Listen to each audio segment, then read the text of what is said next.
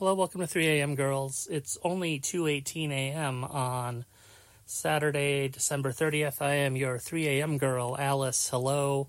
This is just a programming note. The December 29th, 2023 episode is going back in the vault. And I guess unless Scooter Braun buys the masters to this podcast, may never see the light of day again. So I hope if you enjoyed it, great. And if you didn't hear it, you're not missing much. Um,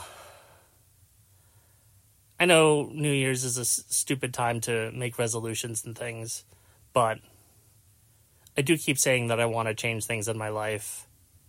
But I also know that in order for that to happen, I actually have to work at it. So I'm going to keep working at it. I guess that includes doing this podcast, but maybe we'll be a little more thoughtful about what we say.